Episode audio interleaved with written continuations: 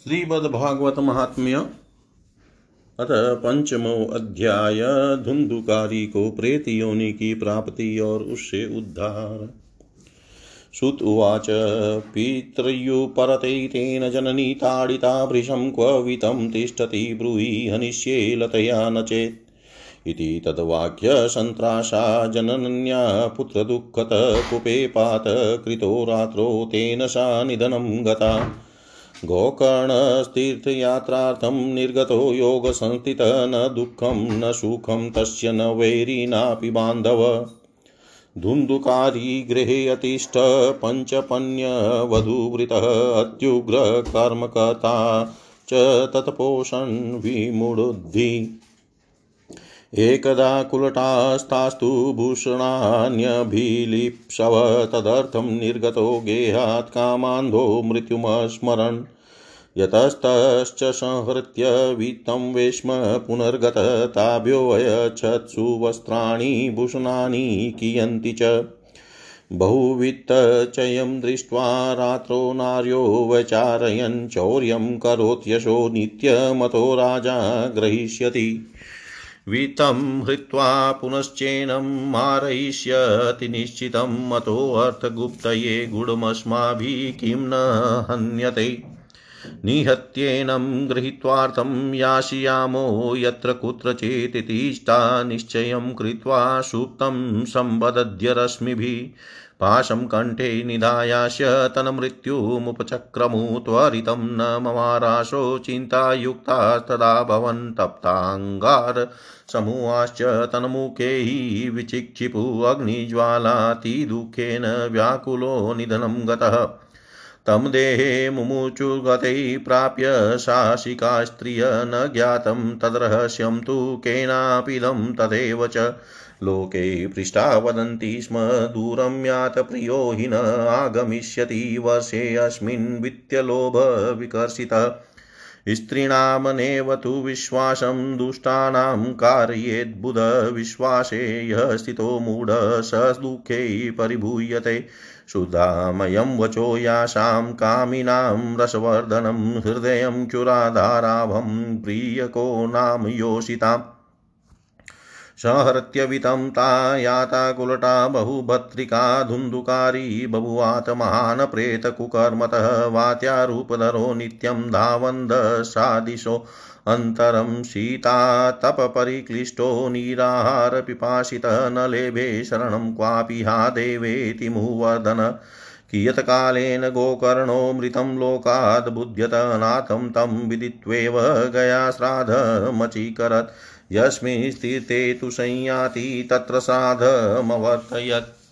एवं भ्रमणश गोकर्ण स्वपुरं समुपेयिवान् रात्रो गृहाङ्गने स्वप्तुमागतोऽलक्षितः परे।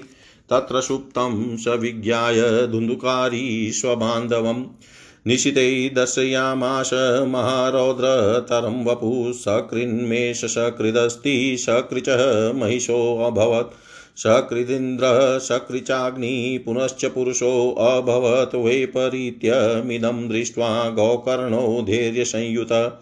अयं दुर्गतिक कोऽपि निश्चित्या तं ब्रवीत्। गोकर्णुवाच कत, कस्त्वमुग्रतरो रात्रौ कुतो यातो दशामिमां किं वा प्रेतपिशाचो वा राक्षसोऽशिति शंसन श्रुत्वाच एवं पृष्टस्तदा तेन रुरोदोचै पुनः पुनः शक्तो वचनोच्चारैः संज्ञामात्रं चकारः। ततो अञ्जलो जलं कृत्वा गोकर्णस्तमुदैरय तत् शेकहत पापवावशो प्रवक्तुमुपचक्रमे प्रेतुवाच। अहं भ्राता तवीयोऽस्मि धुन्धुकारीति नामतः स्वकीयेनेव दोषेण ब्रह्मत्वं नाशितं मया। कर्मणो नास्ति सङ्ख्यां मे महाज्ञाने विवर्तिन लोकानां हिंसकः सोऽहं स्त्रीभिः दुःखेन मारित। अथ प्रेतत्वमापनो दुर्दशा च वहाम्यहं वाताहारेण जीवामि देवाधीनफलोदयात् अहो बन्धो कृपासिन्धो भ्रातृमामाशु मोचय, गोकर्णो वचनं श्रुत्वा तस्मै वाक्यमता ब्रवीत् गोकर्णुवाच, त्वदर्थं तु गयापिण्डो मया दत्तो विधानत तत्कथं नेव मुक्तोऽसि ममाश्चर्यमिदं महत्। गयाश्राद्धान्मुक्तिश्चेदुपायो नापरस्त्व किं विधेयं मया प्रेततत्त्वं वद सविस्तरम्। प्रेतुवाच गयाश्राद्धशतेनापि मुक्तिर्मे न भविष्यति उपायं परं कञ्चित्वं विचारय साम्प्रतम् इति तद्वाक्यमाकर्ण्यं गोकर्णो विस्मयं गतः शतश्राद्धेन मुक्तिश्चेद् साध्यं मोचनं तव। इदानीं तु निजं स्थानमातिष्ठप्रेतनिर्भय त्वन्मुक्तिसाधकं किञ्चिन्दाचरिष्ये विचार्य च धुन्धुकारी निजस्थानं तेनादिष्टस्ततो गतः गोकर्णश्चिन्तयामाश तां रात्रिं न तदध्यगात् प्रातस्तमागतं दृष्ट्वा लोकाप्रीत्या समागता तत्सर्वं कथितं तेन यज्जातं च यथानिशि विद्वांसो योगनिष्ठाश्च ज्ञानिनो भ्रमवादिन तन्मुक्तिं नेव पश्यन् पश्यन्त शास्त्रसञ्चयान्। ततः सर्वे सूर्यवाक्यं तन्मुक्तौ स्थापितं परं गोकर्णस्तम्भनं चक्रे सूर्यवेगस्य वै तदा। तुभ्यं नमो जगत्साक्षिण, ब्रूहि मे मुक्तिहेतुकं तच्छ्रुत्वा दुरतः सूर्यस्फुटि स्फुटमित्यभ्यभाषत। श्रीमद्भागवा श्रीमद्भागवतान्मुक्तिः सप्ताहं वाचनं कुरु इति सूर्यवच सर्वे धर्मं रूपं तु विश्रुतम् सर्वे अब्रुवन् प्रयत्नेन कर्तव्यं सुकरं त्विदं गोकर्णो निश्चयं कृत्वा वाचनार्थं प्रवर्तितः। तत्र संश्रवणार्थाय देशग्रामा जना ययुः पङ्गवन्ध वन्दवृदमन्दाश्च ते अपि पापक्षयाय वै समाजस्तु महान् जातो देवविस्मयकारक यदेवासनमास्ताय गोकर्णो।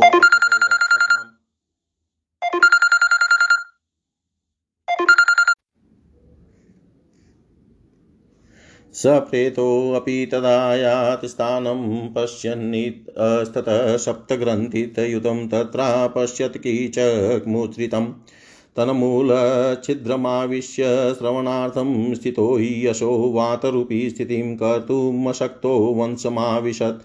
वैष्णवं ब्राह्मणं मुख्यं श्रोतारं परिकल्पय स प्रथमस्कन्दतः स्पष्टमाख्यानं धेनुजोऽकरोत् दिनान्ते रक्षिता गाता तदा चित्रं बभूवः वंशैकग्रन्थिभेदोऽभूत् सशब्दं पश्यतां सताम् द्वितीये अग्नि तथा सायं, द्वितीयग्रन्थिभेदनं, तृतीये अग्नि तथा सायं तृतीयग्रन्थिभेदनम् एवं सप्तदिनेश्चैव सप्तग्रन्थिविभेदनं कृत्वा स द्वादशस्कन्धश्रवणात् प्रेततां जहौ दिव्यरूपधरो जातस्तुलसीदाममण्डितपितवासा घनश्यामो मुकुटिकुण्डलान्वितः ननाम भ्रातरं सद्यो गोकर्णमिति चाब्रवीत्तव्याहं मोचितो बन्धो कृपया पेतकस्मलात्। धन्या भागवती वार्ता प्रेतपीडा विनाशिनी सप्ताहोऽपि तथा धन्य कृष्णलोकफलप्रद कम्पन्ते सर्वपापानि सप्ताहश्रवणे स्थिते अस्माकं प्रलयं सद्य कथां चेयं करिष्यति। आर्द्रं शुष्कं लघुं स्थूलं वाङ्मनकर्मभिः कृतं श्रवणं विद्धेतपापं पावकशमिदो यथा। अस्मिन् वै भारते वर्षे शूरिभिदेव संसदीयकथा श्राविणां पुषां निष्फलं जन्म कीर्तितम्। किं मोहतो रक्षितेन सुपुष्टेन, बलीयशा, ध्रुवेण, शरीरेण शुक्लशास्त्रकथां विना। अस्थिस्तम्भनं स्नायुबद्धं मांसशोणितलेपितं चर्मावनद्धं, दुर्गन्धं पात्रं, मूत्रपुरीशयो, जराशोकविपाकार्थं, रोकमन्दिर्मातुरं, दुष्पुरं, दुर्धरं, दुष्टं, सदोषं, क्षणभङ्गुरं। कृमिविङ्ग कृमिविं भस्मसंज्ञातं शरीरमिति वर्णितम् अस्थिरेण स्थिरं कर्म कुतोऽयं साधयेन हि यत् प्रातः संस्कृतं चानं सायं तच विनश्यति तदीयरससम्पुष्टे काये का नाम नित्यता। सप्ताहश्रवणान् लोके प्राप्यते निकटे हरियतो दोषनिवृत्य तमेतदेव हि साधनम्। बुद्बुद्धा बुध बुद्बुद्धा इव तोयेषु मशका इव जन्तुषु जायन्ते मरणायेव कथाश्रवणवर्जितः जडस्य शुष्कवंशस्य यत्र चित्रं किमु तदा चित्तग्रन्थिभेदकथाश्रवात् भिद्यते हृदयग्रन्थिच्छिद्यदन्ते सर्वसंशया क्षीयन्ते चाशकर्माणि सप्ताहश्रवणे कृते संसारकर्दमालेप प्रक्षालन् पठीयसि कथातीर्थे स्थिते चिते मुक्तिरेव बुधे स्मृता एवं ब्रुवती वै तस्मिन् विमानमागमत्तदा वैकुण्ठवासिभियुक्तं प्रस्फुरदीप्तिमण्डलं सर्वेषां पश्यतां भेजे विमानं धुन्धुलीसुता विमाने वैष्णवान् वीक्ष्य गोकर्णो वाक्यमब्रवीत्। गोकर्णुवाच अत्रैव बहवः सन्ति श्रोतारो मम निर्मलानि तानि विमानानि न तेषां युगपत्कुतः। श्रवणं सम्भागेन सर्वेषामिव दृश्यते फलभेद कुतो जात प्रब्रुवन्तु हरिप्रिया। हरिदासाऊचु श्रवणस्य विभेदेन फलभेदोऽत्र संस्थितः श्रवणं तु कृतं सर्वेण तथा मननं कृतं फलभेदस्ततो जातो भजनादपि मानद। सप्तरात्रमुपोष्येव प्रेतेन श्रवणं कृतं मननादि तथा तेन स्थिरचित्ते कृतं वृषम्। अदृढं च हतं ज्ञानं प्रमादेन हतं श्रुतं सन्दिग्धो हि हतो मन्त्रो व्यग्रचितो हतो जप। अवैष्णवो हतो देशो हतं श्राद्धं पात्रकं हतमश्रोत्रिये दानं मनाचारं हतं कुलम्।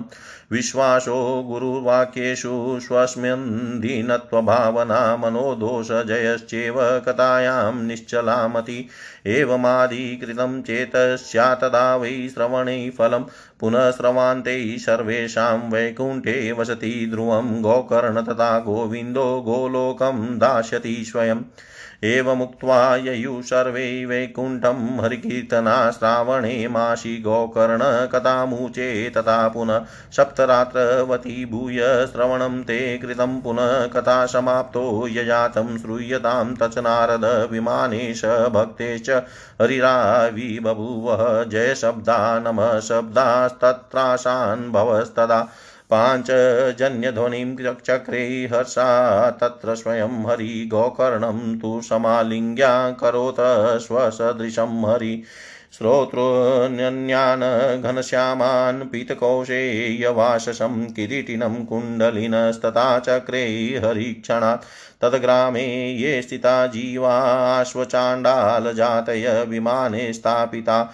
स्तेऽस्मि गोकर्ण, कृपया तदा प्रेषिता हरिलोके ते।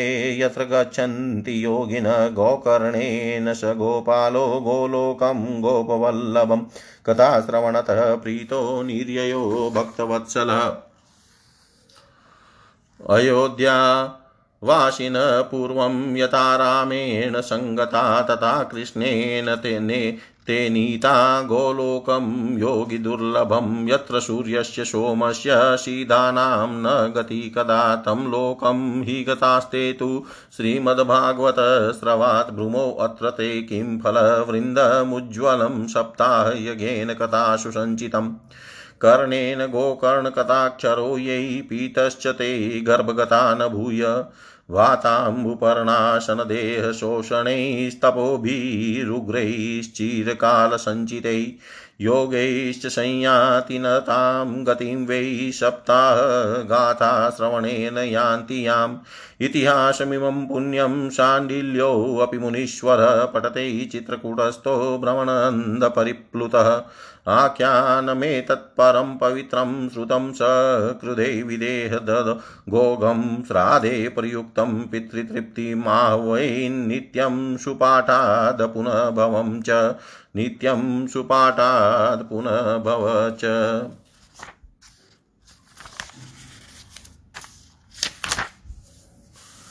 सूत जी कहते हैं सोनक जी पिता के वन में चले जाने पर एक दिन धुंधुकारी ने अपनी माता को बहुत पीटा और कहा, बता कहाँ रखा है? बता धन कहाँ रखा है? नहीं तो अभी तेरी लुआटी जलती लकड़ी से खबर लूँगा। उसकी इस धमकी से डर कर और पुत्र के उपद्रवों से दुखी होकर वह रात्रि के समय कुएँ में जा गिरी और इसी से उसकी मृत्यु हो गई। योगनिष्ठ गौकर्ण जी तीर्थ यात्रा के लिए निकल गए। उन्हें इन घटनाओं से कोई सुख या दुख नहीं होता था, क्योंकि उनका न कोई मित्र था, न शत्रु। धुंधुकारी पाँच वेश्याओं के साथ घर में रहने लगा। उनके लिए भोग सामग्री जुटाने की चिंता ने उसकी बुद्धि नष्ट कर दी और वह नाना प्रकार के अत्यंत क्रूर कर्म करने लगा। एक दिन उन उल्टाओं ने उससे बहुत से गहने मांगे, वह तो काम से अंधा हो रहा था, मौत की उसे कभी याद नहीं आती थी। बस उन्हें जुटाने के लिए वह घर से निकल पड़ा। वह जहाँ तहाँ से बहुत सा धन चुरा कर घर लौट आया, तथा उन्हें कुछ सुंदर वस्त्र और आभूषण ला कर दिए। चोरी का बहुत माल देखकर रात्रि के समय स्त्रियों ने विचार किया कि यह नित्य ही चोरी करता है, इसलिए इसे किसी दिन अवश्य राजा पकड़ लेगा। राजा यह सारा धन छीन कर इसे निश्चय ही प्राण दंड देगा। जब एक दिन इसे मरना ही है, तब हम ही धन की रक्षा के लिए गुप्त रूप से इसको क्यों न मार डाले? इसे मारकर हम इसका माल मत्ता लेकर जहाँ कहीं चली जाएँगी। ऐसा निश्चय कर उन्होंने सोए हुए धुंधुकारी को रस्सियों से कस दिया और उसके गले में फांसी लगाकर उसे मारने का प्रयत्न किया।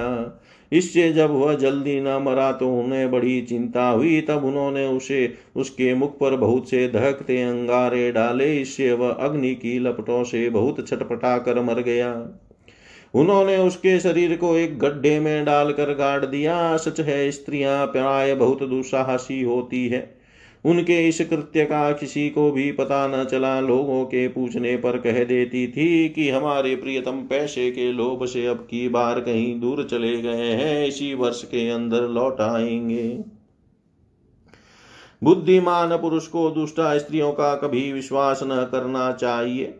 जो मूर्ख इनका विश्वास करता है, उसे दुखी होना पड़ता है। इनकी वाणी तो अमृत के समान कामियों के हृदय में रस का संचार करती है, किंतु हृदय छूरे की धार के समान तीक्ष्ण होता है। भला इन स्त्रियों का कौन प्यारा है? वे कुलटाएँ धुंधुकारी की सारी संपत्ति समेट कर वहाँ से चंपत हो गई। उनके ऐसा न जाने कितने पति थे। और धुंधुकारी अपने कुकर्मों के कारण भयंकर प्रेत हुआ। वह भवंडर के रूप में सर्वदा दशों दिशाओं में भटकता रहता था, तथा शीत धाम से, शीत घाम से संतप्त और भूख प्यास से व्याकुल होने के कारण हा देव हा देव चिल्लाता रहता था। परंतु उसे कहीं भी कोई आश्रय नहीं मिला। कुछ काल बीतने पर गौकर ने भी लोगों के मुख से धुंधुकारी की मृत्यु का समाचार सुना, तब उसे अनाथ समझकर उन्होंने उसका गया जी में श्राद्ध किया और अभी जहाँ जहाँ वे जाते थे, उसका श्राद्ध अवश्य करते थे। इस प्रकार घूमते घूमते गौकर्ण जी अपनी नगर अपने नगर में आए और रात्रि के समय दूसरों की दृष्टि से बचकर सीधे अपने घर के आँगन में सोने के लिए पहुँचे। वहाँ अपने भाइयों को सोया देगा। आधी रात के समय धुंधुकारी ने अपना बड़ा विकट रूप दिखाया। वह कभी भेड़ा, कभी हाथी, कभी भैंसा, कभी इंद्र और कभी अग्नि का रूप धारण करता। अंत में वह मनुष्य के आकार में प्रकट हुआ। ये विपरीत अवस्थाएँ देख कर गौकर ने निश्चय किया कि यह कोई दुर्गति को प्राप्त हुआ जीव है, तब उन्होंने उससे धैर्य पूर्वक पूछा। गौकर ने कहा तू कौन है? रात्रि के समय से भयानक रूप क्यों दिखा रहा है? तेरी यह दशा कैसे हुई? हमें बता तो सही, तू प्रेत है, पिशाच है, अथवा कोई राक्षस है। सूत जी कहते हैं, गौकर्ण के इस प्रकार पूछने पर वह बार बार ज़ोर ज़ोर से रोने लगा। उसमें बोलने की शक्ति नहीं थी, इसलिए उसने केवल संकेत मात्र किया। तब गौकर्ण ने अंजलि में जल लेकर उसे अभिमंत्रित करके उस पर छोड़ा। इससे उसके पापों का कुछ समन हुआ और वह इस प्रकार कहने लगा प्रेत बोला, मैं तुम्हारा भाई हूँ, मेरा नाम है धुंधुकारी। मैंने अपने ही दोष से अपना ब्राह्मणत्व नष्ट कर दिया। मेरे कुरकर्मों की गिनती नहीं की जा सकती। मैं तो महान ज्ञान के चक्कर काट रहा था। इसी से मेरे लोगों की बड़ी, मैंने लोगों की बड़ी हिंसा की। अंत में उल्टा स्त्रियों ने मुझे तड़पा तड़पा कर मार डाला। इसी से अब प्रेत योनि में पड़कर यह दुर्दशा भोग रहा हूँ। अब देव वश कर्म फल का उदय होने से मैं केवल वायु भक्षण करके जी रहा हूँ। भाई, तुम दया के समुद्र हो। अब किसी प्रकार जल्दी ही मुझे इस योनि से चुड़ाओ गौकर ने धुंधुकारी की सारी बातें सुनी तब और तब उससे बोले गौकर्ण ने कहा, भाई, मुझे इस बात का बड़ा आश्चर्य है। मैंने तुम्हारे लिए विधि पूर्वक गया जी में पिंडदान किया, फिर भी तुम प्रेत योनि से मुक्त कैसे नहीं हुए?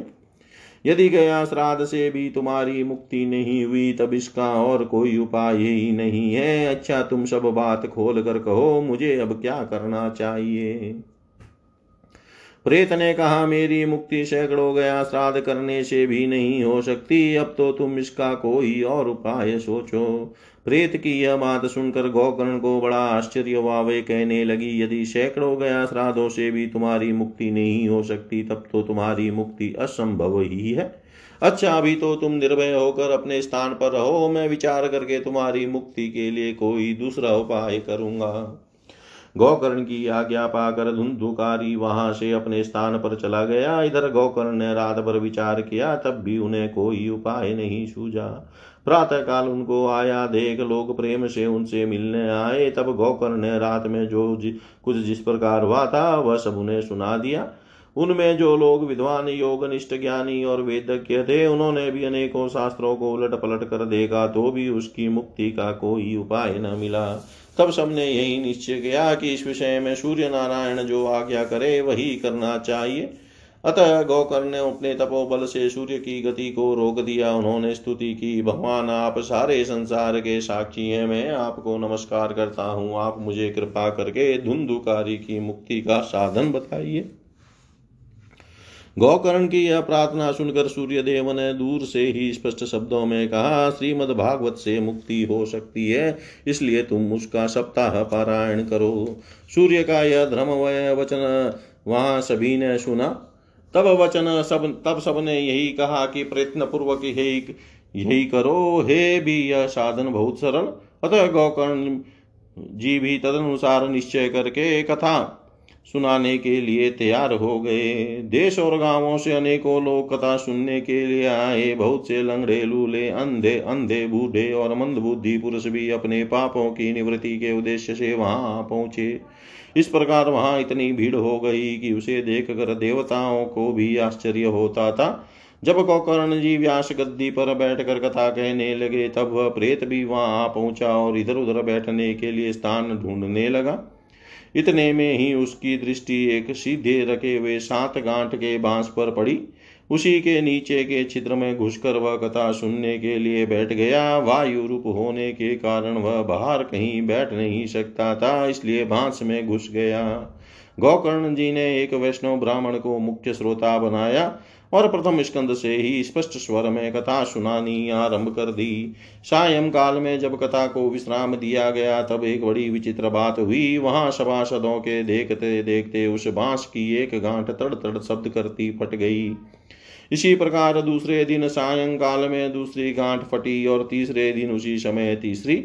इस प्रकार सात दिनों में सातों गांठों को फोड़कर धुंधुकारी बारह स्कंदों को सुनने से पवित्र होकर प्रेत योनि से मुक्त हो गया और दिव्य रूप धारण करके सबने सबके सामने प्रकट हुआ। उसका मेघ के समान श्याम शरीर पिताम्बर और तुलसी की मालाओं से सुशोभित था, तथा सिर पर मनोहर मुकुट और कानों में कमनीय कुंडल झिलमिला रहे थे। उसने तुरंत अपने भाई गौकर्ण को प्रणाम करके कहा, भाई, तुमने कृपा करके मुझे प्रेत योनि की यातनाओं से मुक्त कर दिया। यह प्रेत पीड़ा का नाश करने वाली श्रीमद भागवत की कथा धन्य है, तथा श्री कृष्णचंद्र के धाम की गति प्राप्ति कराने वाला इसका सप्ताह परायण भी धन्य है। जब सप्ताह श्रवण का योग लगता है, तब सब पाप थर्रा उठते हैं कि अब यह भागवत की कथा जल्दी ही हमारा अंत कर देगी। जिस प्रकार आग गीली, सूखी, छोटी, बड़ी, सब तरह की लकड़ियों को जला डालती है, उसी प्रकार यह सप्ताह श्रवण, मन वचन और कर्म द्वारा किए गए नए, पुराने, छोटे, बड़े सभी प्रकार के पापों को भस्म कर देता है। विद्वानों ने देवताओं की सभा में कहा है कि जो लोग इस भारतवर्ष में श्रीमद् भागवत की कथा नहीं सुनते उनका जन्म वृथा ही है। भला मोह पूर्वक लालन पालन करके यदि इस अनित्य शरीर को हृष्ट पुष्ट और बलवान भी बना लिया तो भी श्रीमद भागवत की कथा सुने बिना इससे क्या लाभ हुआ? अस्त्या ही इस शरीर के आधार स्तंभ है नसनाड़ी रूप रस्सियों से बन, यह बंधा हुआ है। ऊपर से इस पर मांस और रक्त थोप कर इसे चर्म से मंड दिया गया है। इसके प्रत्येक अंग में दुर्गंध आती है, क्योंकि है तो यह मलमूत्र का भांड ही। वृद्धावस्था और शोक के कारण यह परिणाम में दुखमय ही है। रोगों को तो घर ही ठहरा, रोगों का तो घर ही ठहरा। यह निरंतर किसी न किसी कामना से पीड़ित रहता है। कभी इसकी तृप्ति नहीं होती, इसके धारण किए रहना भी एक भार ही है। इसके रोम दो, रोम में दोष भरे हुए और नष्ट होने में इसे एक क्षण भी नहीं लगता। अंत में यदि इसे गाड़ दिया जाता है तो इसके कीड़े बन जाते हैं, कोई पशु खा जाता है तो यह विष्टा हो जाता है, और अग्नि में जला दिया जाता है तो भस्म की ढेरी हो जाता है। ये तीन ही इसकी गतियाँ बताई गई है।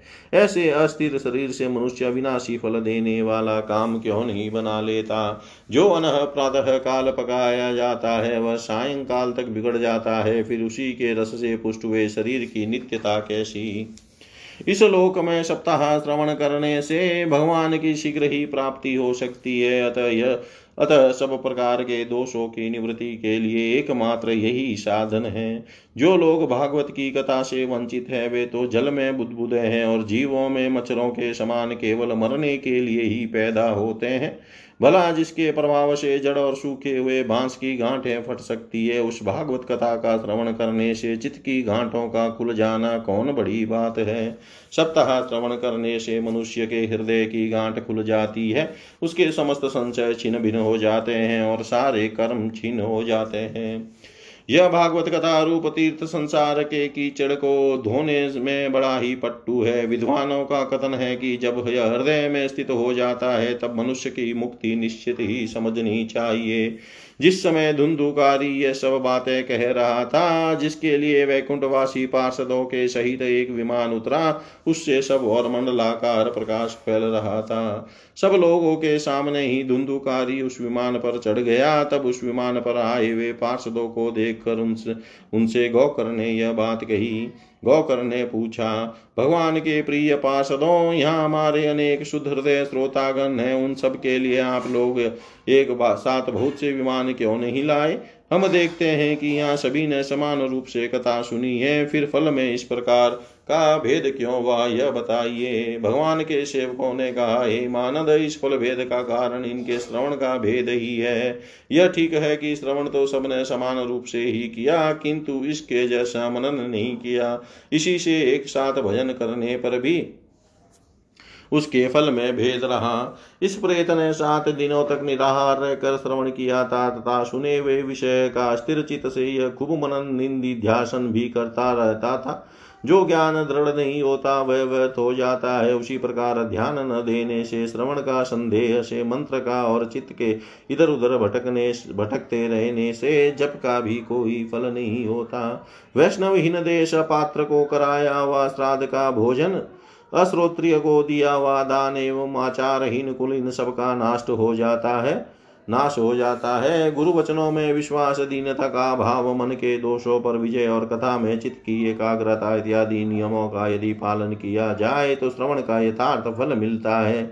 यदि ये श्रोता फिर से श्रीमद भागवत की कथा सुने तो निश्चय ही सबको वैकुंठ की प्राप्ति होगी और गौकर्ण जी आपको तो भगवान स्वयं आकर गोलोक धाम में ले जाएँगे। यो कहकर वे सब पार्षद हरि कीर्तन करते वैकुंठ लोक को चले गए। श्रावण मास में गौकर्ण जी ने फिर उसी प्रकार सप्ताह क्रम से कथा कही और उन श्रोताओं ने उसे फिर सुना, नारद जी इस कथा की समाप्ति पर जो कुछ हुआ वह सुनिए। वहाँ भक्तों से भरे हुए विमानों के साथ भगवान प्रकट हुए। सब और से खूब जय जयकार और नमस्कार की ध्वनिया होने लगी। भगवान स्वयं हर्षित होकर अपने पाँच जन्य शंख की ध्वनि करने लगे और उन्होंने गौकर्ण को हृदय से लगाकर अपने ही में, अपने ही समान बना लिया। उन्होंने क्षण भर में ही अन्य सब श्रोताओं को भी मेघ के समान श्याम वर्ण, रेशमी पिताम्बर धारी तथा किरीट और कुंडलादि से विभूषित कर दिया। उस गाँव में कुत्ते और चाडा, चांडाल पर्यंत जितने भी जीव थे, वे सभी गौकर्ण जी की कृपा से विमानों पर चढ़ा लिए गए तथा जहाँ योगी जन जाते हैं, उस भगवत धाम में वे भेज दिए गए। इस प्रकार भक्त वत्सल भगवान श्री कृष्ण कथा श्रवण से प्रसन्न होकर गोकर्ण जी को साथ ले अपनी ग्वाल बालों के प्रिय गोलोक धाम चले गए। पूर्व काल में जैसे अयोध्यावासी भगवान श्री राम के साथ साकेत धाम सिधारे थे, उसी प्रकार भगवान श्री कृष्ण उन सबको योगी, दुर्लभ गोलोक धाम को ले गए। जिस लोक में सूर्य चंद्रमा और सिद्धों की भी कभी गति नहीं हो सकती, उसमें वे श्रीमद भागवत श्रवण करने से चले गए।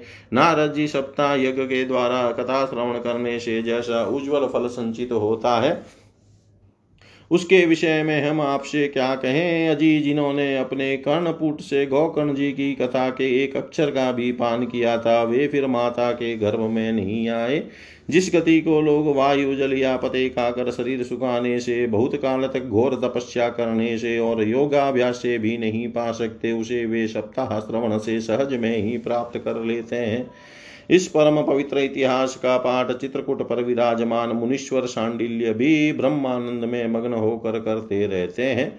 यह कथा बड़ी ही पवित्र है। एक बार के श्रवण से ही समस्त पाप राशि को भस्म कर देती है। यदि इसका श्राद्ध के समय पाठ किया जाए तो इससे पितृगणों को बड़ी तृप्ति होती है और नित्य पाठ करने से मोक्ष की प्राप्ति होती है। इति श्रीपद्मपुराणे उत्तरखण्डे श्रीमद्भागवत महात्मये गोकर्णमोक्षवर्णनं नाम पञ्चमोऽध्याय सर्वं श्रीकृष्णार्पणम् अस्तु। ॐ विष्णवे नमः ॐ विष्णवे नमः ॐ विष्णवे नमः।